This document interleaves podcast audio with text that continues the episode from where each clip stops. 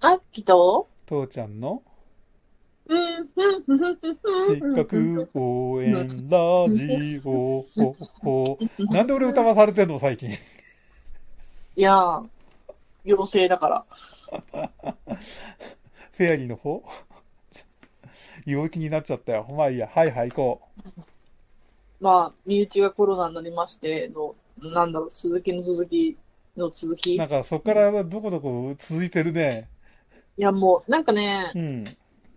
いろんな、こう、ことを感じるわけですよ。うん。なんか、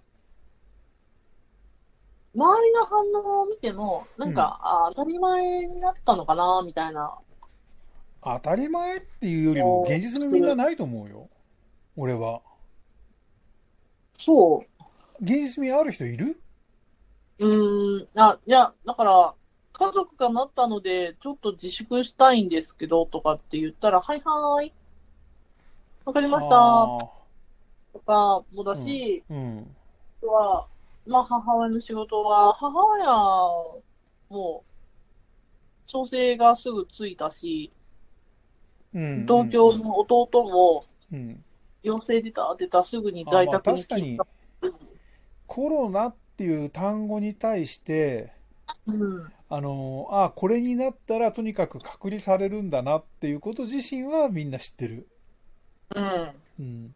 それに対しての抵抗はみんななくなってるね。うん。うん。でだかまあ、いら、つうまでん、かってなった時には、うまあ、ん、それはその、それぞれの市町村の公式な発表をね、うん、待ってからっていうか、まあね、うん、見てからせなきゃいけないけどさ、うん。あ、最、最近っていうかな、まあ、周りの反応的には、なんか、あ、実はうちの家族もなってたのよとかさ、黙ってたけど、実はかかっててさ、とかさ、でもそれって怖いよね。うん、あ、か要かはって濃ても、厚接あ、触者だったのに黙って会社に出てきてましたとかさ。ああ、いやいや、その、実はその 3, 3月ぐらいにうん。なってたんですよとかさ、はいはいはいはい。子供が、な、な、学校が進学、うん。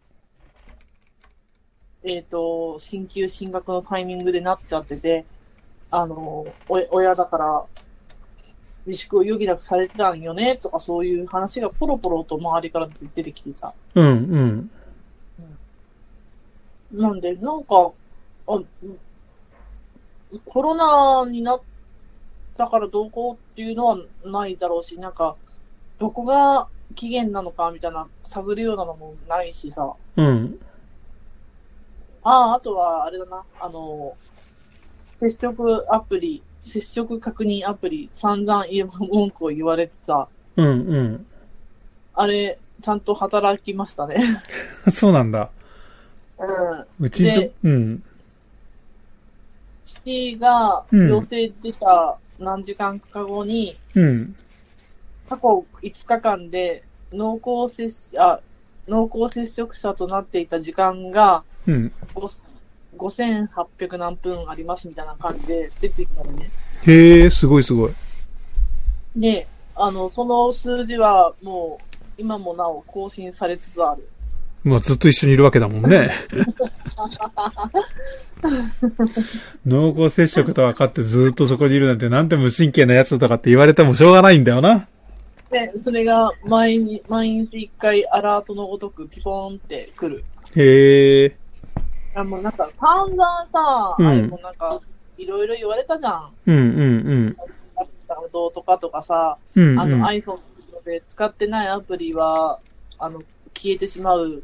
ホームには残ってるけど消えてしまうようになってるから使わなきゃいけないとかさ、うんうんうんうルーん。ルルールだって困るとかさ、うんうんうん。なんか UI がどうとかなんだかなとかとかすごいもう言われとったわけやん。うんけうんど、うん。機械のさ、あ、意外にちゃんと機能してんだと思った。そうだね。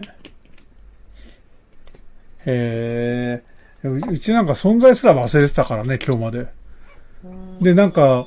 だから、そあのーうちのち父はそういうのを全くスマホとか持ってないから、うん。そのアプリも使いようがないのね。だから未だに私はあの、ひ接触した、濃厚接触者と接触した、してない期間が170何日ですとかって出てきてるんだけど、うんうん。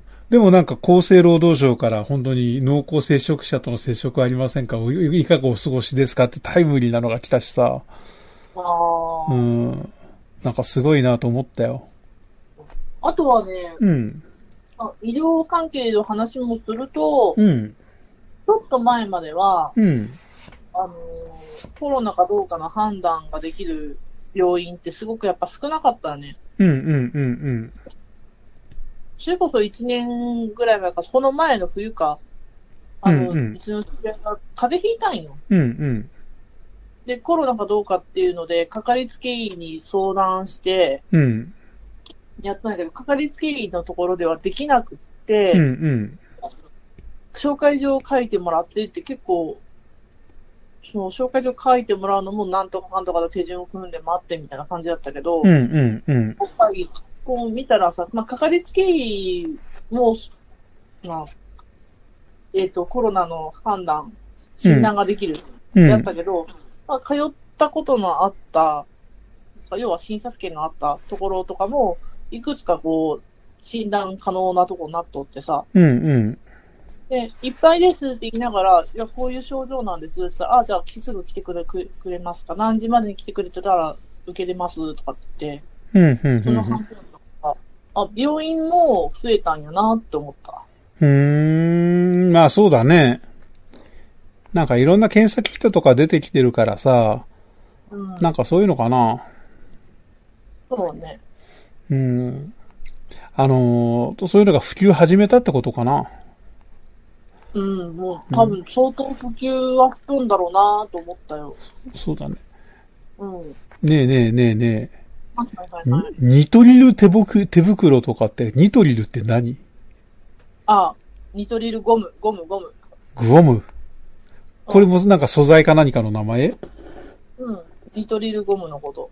えー、それはどんな特徴があるやつなのうーんと、うん。医療用とかそういうところに使う、使うようなやついや、えー素材、素材なので、えっとね、うんうんうん。えっと、ニトリルっていううんうん。分子構造の、えっと、総称、総称っていうのわかるかなうんうん。うーんと、 説明、どう、どう、どう説明したらいいのかいや、今回のこともあるしさ、あのー、なんだっけ。あの、まあ、それよりも料理をやるときにさ、な。うん。料理用に売ってるあのー、使い捨て手袋ってさ、もう、肌に合わないっていうか、なんか本当に、なんだろうミトンさんですかな、なんですかこれはっていう感じにさ、あの、ぶっかぶかにできててさ、なんか使い物にならないんだよね。だからどっちかと言ったら、あれだよ、ほらほら、あのーよくさ、うん医療ものとかでから先生がそうそうそうそうそう。使ってる、ああいうようなやつが、まあ、うんニトリル袋で、ああ、そうなんだ。料理用のやつは多分パウダーが入ってないやつで、うんうで、ん。ニトリ、その、ニトリで言うとその化合物の総称うんうんうん。だけど、えっ、と、結構、普通に一般的にニトリルって言ったら、まあ、ニトリルゴム。うんうんうんうんゴうムっん。ていうぐらいだから、やっぱその、伸び縮みをする。うんうん。手袋するときも、はめたらピタッと。そっか。PVC 手袋っていうと基本的に伸び縮みしないようなやつだよね。